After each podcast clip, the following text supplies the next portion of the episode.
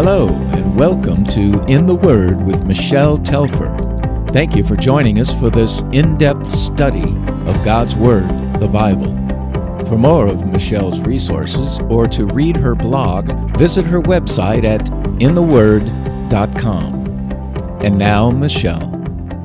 One interesting thing about the book of Daniel is that chapter 1 was originally written in Hebrew, but after that, the language of the text changed to Aramaic, which was the dominant language of the region at the time.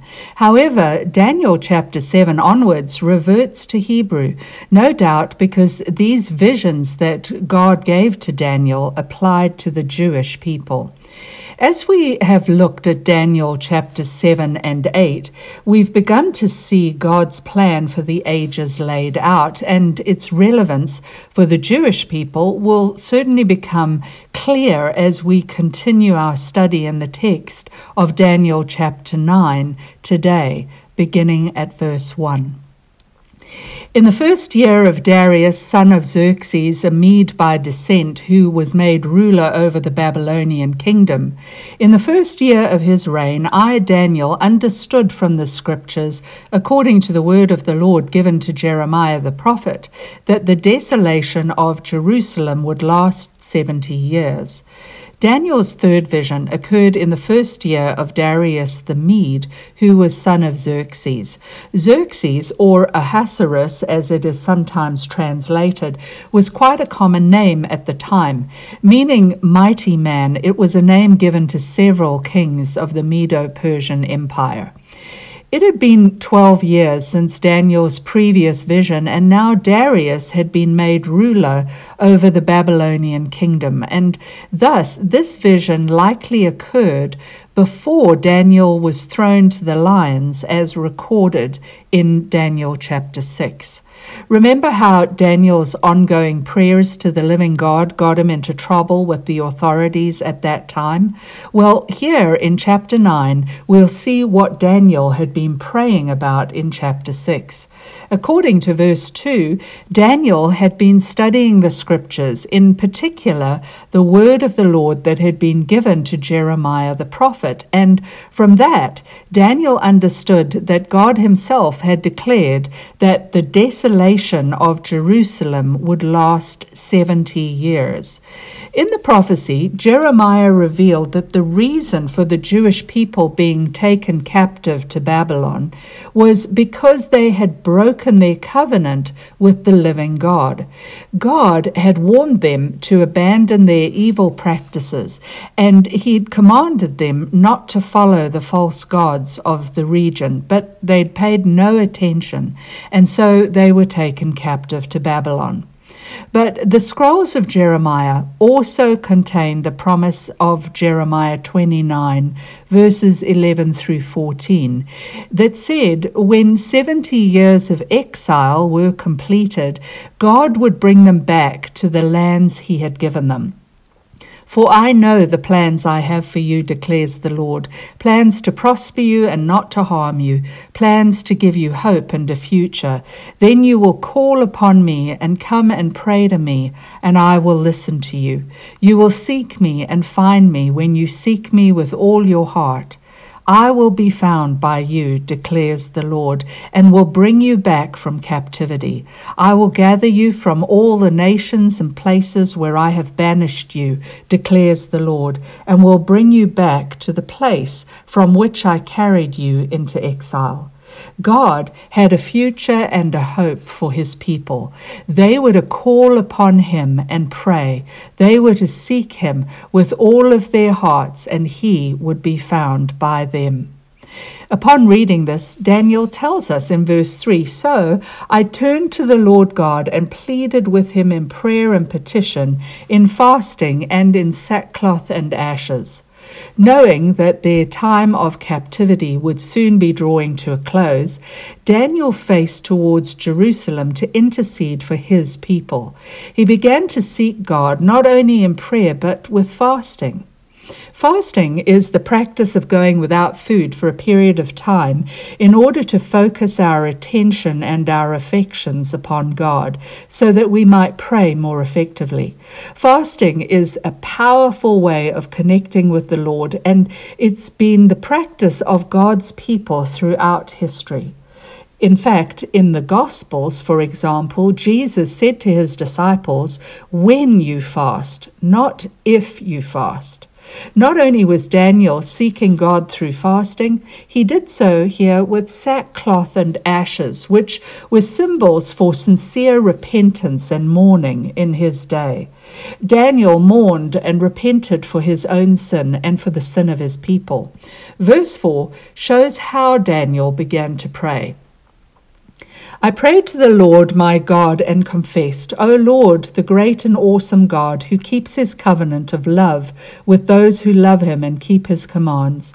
We have sinned and done wrong. We've been wicked and have rebelled. We've turned away from your commands and laws. We've not listened to your servants, the prophets, who spoke in your name to our kings, our princes, and our fathers, and to all the people of the land. Lord, you are righteous, but this day we are covered with shame, the men of Judah and people of Jerusalem and all Israel, both near and far, in all the countries where you've scattered us because of our unfaithfulness to you. There is so much we can learn about effective prayer from Daniel here. Not only does he prepare himself for prayer, he begins his prayer with worship, declaring the truth about God, for God is great and awesome. He is faithful, for God keeps his covenant of love with his people. The Lord shows mercy to those who love him and who keep his commands. Notice, though, how love and obedience go hand in hand. Jesus would later teach in John chapter 14, verse 15 If you love me, keep my commandments. You see, those who truly love God will seek to obey his commands, not out of obligation, but rather out of love and gratitude for all that God has done for them. And then Daniel begins to confess and repent. Notice that in verse 5 he says, We have sinned and done wrong.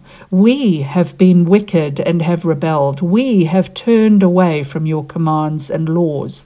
Daniel didn't separate himself from his people. He included himself in those who had sinned and among those who needed to repent. And he did not make any excuses for their behavior. He knew that they should be ashamed. God had repeatedly warned them through his prophets, and yet they'd ignored the Lord. And Daniel acknowledged that they had been scattered to the wind because of their unfaithfulness. Their own sin had brought disaster upon them. Verse 8 O Lord, we and our kings, our princes, and our fathers are covered with shame because we've sinned against you.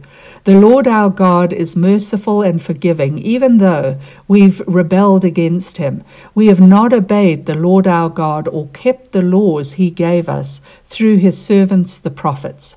Do you see what Daniel is expressing here? He's expressing true repentance. He's acknowledging the sins that he and the people have committed against God. He not only named them but accepted both the blame and the shame that comes along with disobedience. And yet, in the midst of the sorrow that true confession brings, is the reminder that the Lord our God is merciful. We need never fear bringing our sins before the Lord because genuine repentance will always call forth the mercy of God. Daniel knew that they were steeped in shame, and yet he trusted that God was merciful and forgiving just the same. He continued in verse 11. All Israel has transgressed your law and turned away, refusing to obey you. Therefore, the curses and sworn judgments written in the law of Moses, the servant of God, have been poured out on us because we have sinned against you. You have fulfilled the words spoken against us and against our rulers by bringing on us great disaster. Under the whole heaven, nothing has ever been done like what has been done to Jerusalem. God had promised Moses that if his people obeyed the commandments, they would be blessed. However, disobedience would have its consequences. Daniel admits that God is not being unjust or arbitrary. He's actually just following through on what he said would happen. The people had refused to obey the warnings, and as a result, disaster had come to Jerusalem, the like of which had never been seen before.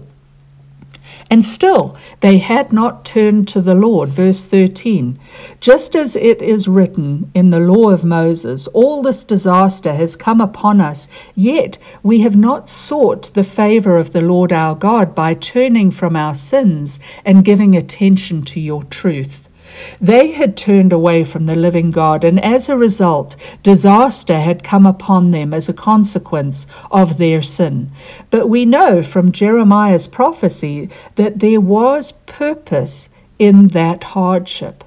Daniel acknowledged in verse 14 The Lord did not hesitate to bring the disaster on us, for the Lord our God is righteous in everything he does, yet we have not obeyed him.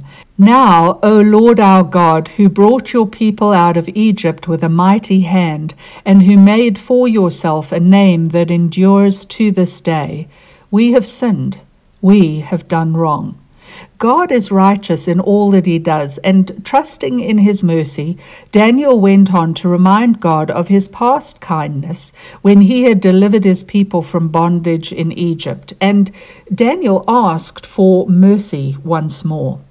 O Lord, in keeping with all your righteous acts, turn away your anger and your wrath from Jerusalem, your city, your holy hill. Our sins and the iniquities of our fathers have made Jerusalem and your people an object of scorn to all those around us. Now, our God, hear the prayers and petitions of your servant. For your sake, O Lord, look with favor on your desolate sanctuary.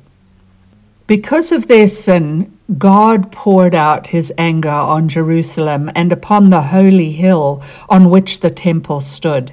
As a result, the people of God were being ridiculed by the nations around them, and so Daniel pleads for favor, not for his own sake, but rather for the sake of Jerusalem. And Daniel begged for God to return his glory to the temple that he'd abandoned. Give us ear, O God, and hear. Open your eyes and see the desolation of the city that bears your name. We do not make requests of you because we are righteous, but because of your great mercy. O Lord, listen. O Lord, forgive. O Lord, hear and act. For your sake, O my God, do not delay, because your city and your people bear your name. Daniel appealed for God to intervene, not because of his people's righteousness, but rather because of God's great mercy. Daniel understood that they had done nothing to deserve the Lord's help, but he also knew that God is kind and that repentance can bring renewed favor. Daniel believed, according to the promise the Lord had made through Jeremiah, that he would hear his cry, he would forgive, and he would act on behalf of his people. And God did intervene. Just a few months later, when Cyrus issued his decree allowing the Jews to return to their homeland. You know, we have to apply what we see in the section of Daniel to our own lives.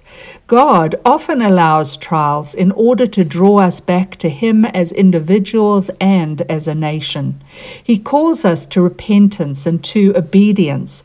And in 2 Chronicles chapter 7 verse 14, he promises that in times of calamity, if my people who are called by my name will humble themselves and pray and seek my face and turn from their wicked ways, then I will hear from heaven and will forgive their sin and heal their land. We need to repent. We need to turn toward God, asking for His forgiveness. And as we seek Him with all our hearts, He will hear from heaven and heal our land. As Daniel cried out for his people, God spoke to him concerning Israel's future through what is known as the prophecy of the 77s. This prophecy takes up the rest of the chapter. Verse 20 says, While I was speaking and praying, confessing my sin and the sin of my people Israel, and making my request to the Lord my God for his holy hill, while I was still in prayer, Gabriel, the man I had seen in the earlier vision, came to me in swift flight about the time of the evening sacrifice. You know, although Daniel has long been captive in Babylon, his whole life is still focused on the God of his ancestors. Daniel prays for the restoration of the temple, and he does so at what would have been the time of the evening sacrifice if the temple had still been standing. It is then that Gabriel appears and comes to him swiftly. Verse 22 He instructed me and said to me, Daniel, I have now come to give you insight and understanding. As soon as you began to pray, an answer was given, which I have come to tell you, for you are highly esteemed. Therefore, consider the message and understand the vision. So Gabriel declares that because Daniel is highly esteemed, or in other words, greatly loved by God, the Lord sent him as soon as Daniel opened his mouth to pray. For the Lord wanted to give him insight. He wanted Daniel to understand. We too are greatly loved by God, and He wants us to understand Daniel's vision also. So let's re- read through the entire vision before breaking it up verse by verse starting at verse 24.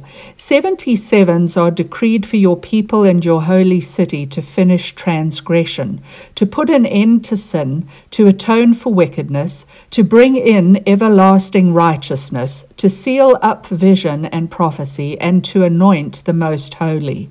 Know and understand this from the issuing of the decree to restore and rebuild Jerusalem until the anointed one, the ruler, comes, there will be seven sevens and sixty two sevens. It will be rebuilt with streets and a trench, but in times of trouble. After the 62 sevens, the anointed one will be cut off and will have nothing. The people of the ruler who will come will destroy the city and the sanctuary. The end will come like a flood. War will continue until the end and desolations have been decreed. He will confirm a covenant with many for one seven. In the middle of the seven, he will put an end to sacrifice and offering, and on a wing of the temple, he will set up an abomination that causes desolation, until the end that is decreed is poured out on him.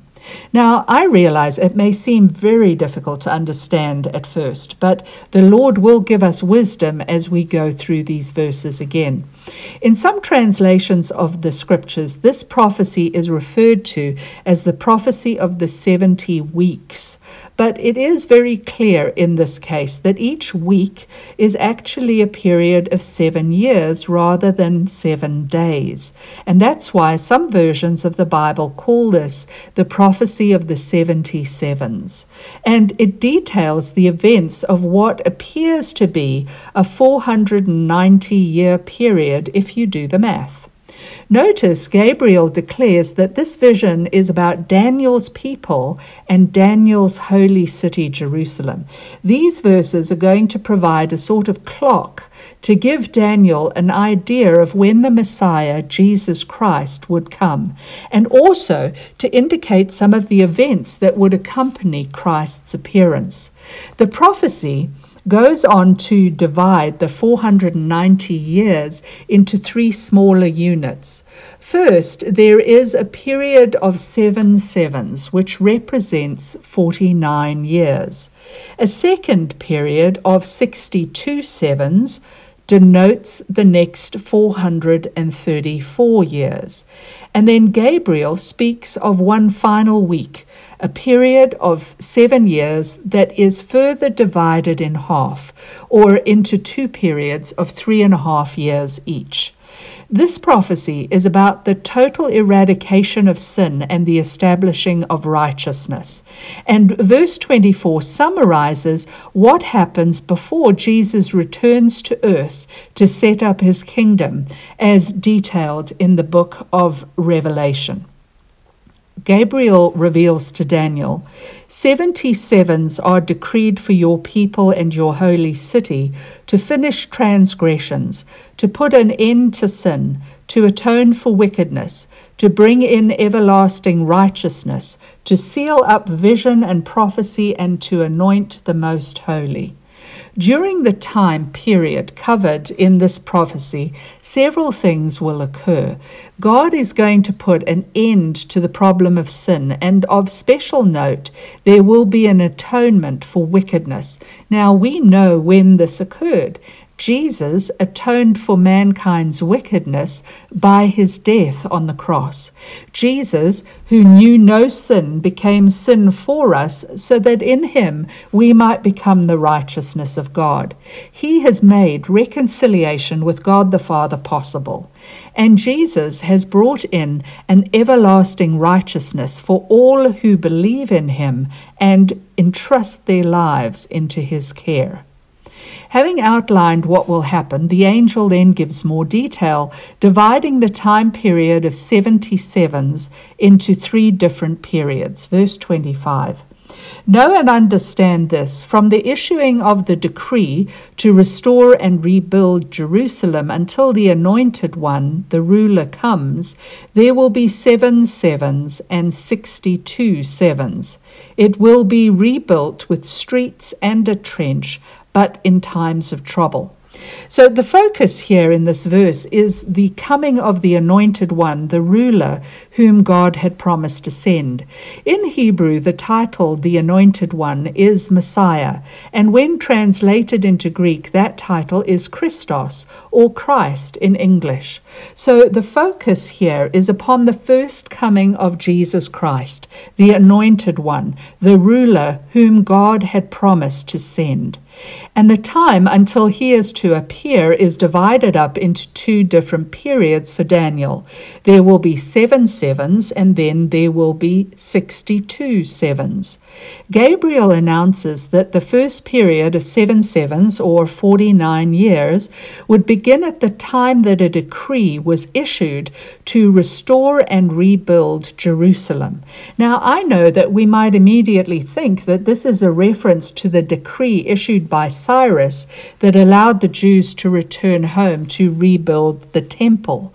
But there is no mention here of the temple in what the angel says. In fact, this first unit of 49 years is related to the amount of time that it would t- take to rebuild the streets and the defenses of Jerusalem. And specific mention is made of the fact that all of this would be done in times of trouble. The New King James Version of this section of the text actually refers to a wall being built in troublesome times. So, this decree then is not the decree of Cyrus, but rather it is a reference to a later decree by the Persian king Artaxerxes. Artaxerxes had a cupbearer by the name of Nehemiah. And after a discussion with him, the Persian ruler issued a decree in 445 BC allowing a third wave of exiles led by Nehemiah to return to rebuild the walls of Jerusalem. And that can be found in Nehemiah chapter 2, verses 5 through 8. If you go on in Nehemiah and read chapter 4, verses 15 to 18, you will see reference made to the fact that their work was indeed carried out in times of trouble that required those rebuilding the walls of Jerusalem to actually carry a sword with them as they worked. The second section of the prophecy relates to what will happen 434 years after the walls were completed. Now, remember that these 434 years are the 62 sevens that we saw earlier. So let's see how that works out. Beginning with Artaxerxes' decree in 445 BC, if we use the Jewish custom of only 360 days per year, 49 years to complete the walls, plus an additional 434 years, brings us to AD 30, which would coincide with Jesus' triumphal entry into Jerusalem. Look at verse 26. After the 62 sevens, the anointed one will be cut off and will have nothing. The people of the ruler who will come will destroy the city and the sanctuary. The end will come like a flood. War will continue until the end, and desolations have been decreed. Here we're told that the anointed one will be cut off and will have nothing. But the New King James Version of the text puts it this way, saying that the Messiah shall be cut off, but not for himself. After his triumphal entry into Jerusalem, Jesus would be condemned to death, but not for his own sin. He would be crucified, offered as a sacrifice in our place to pay our debt for sin. The prophecy then speaks of the people of the ruler who will come, referring to the Romans who would destroy both the city of Jerusalem and the temple of God just a short time later in AD 70. The Jews would then be driven from their homeland and scattered across the nations, and a cycle of ongoing wars with much agony and despair would begin. So 69 weeks of the 70 have passed to the point of the Messiah being revealed and cut off. But how many weeks remain? Just one. And because it is a period of seven years, we immediately begin to suspect that it could point to the time of the tribulation referenced in the book of Revelation just prior to Christ's return. According to Daniel's prophecy, what happens during those final seven years? He will confirm a covenant with many for one seven. In the middle of the seven, he will put an end to sacrifice and offering, and on a wing of the temple, he will set up an abomination that causes desolation until the end that is decreed is poured out on him.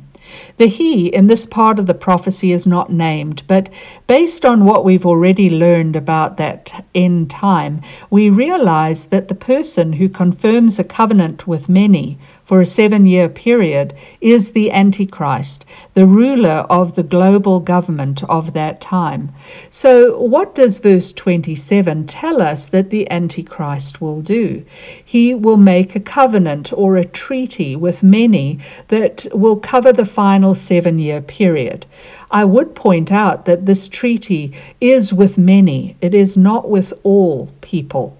However, he will make a peace treaty with Israel that apparently may allow them to rebuild their temple, because the only way that the Jews will be able to make sacrifices to God again is if their temple is rebuilt. However, after three and a half years, in the middle of the week, in the middle of the seven years, he, the Antichrist, will put a stop to their worship in the temple. He will put an end to their sacrifice and offering, and he will erect something that brings desecration to the sanctuary. We'll learn more about that when we study Revelation. The distress of those end times will continue until the Lord Himself comes and destroys the Antichrist. You know, this prophecy of the 77s is complex and it's amazingly detailed. But one thing, however, is certain God is working to his schedule. He knows the end from the beginning. Christ is coming, and who knows, we may even be here to see all of this fulfilled. Let's pray. Father God, thank you so much that the truth is we do not need to fear the future if we know the one who holds the future. Lord, you are working out your plan for the ages, and your will shall be done on earth as it is in heaven. Lord, I thank you for continuing to open up the meaning of these prophecies to us and to help us to understand. We just thank you so much, Lord, for Jesus, who makes everything possible and everything new. It is in His name we pray. Amen. Thank you for listening to In the Word with Michele Telfer. Join us next week as we continue our study from God's Word, the Bible. For more of Michele's resources, visit her website at intheword.com.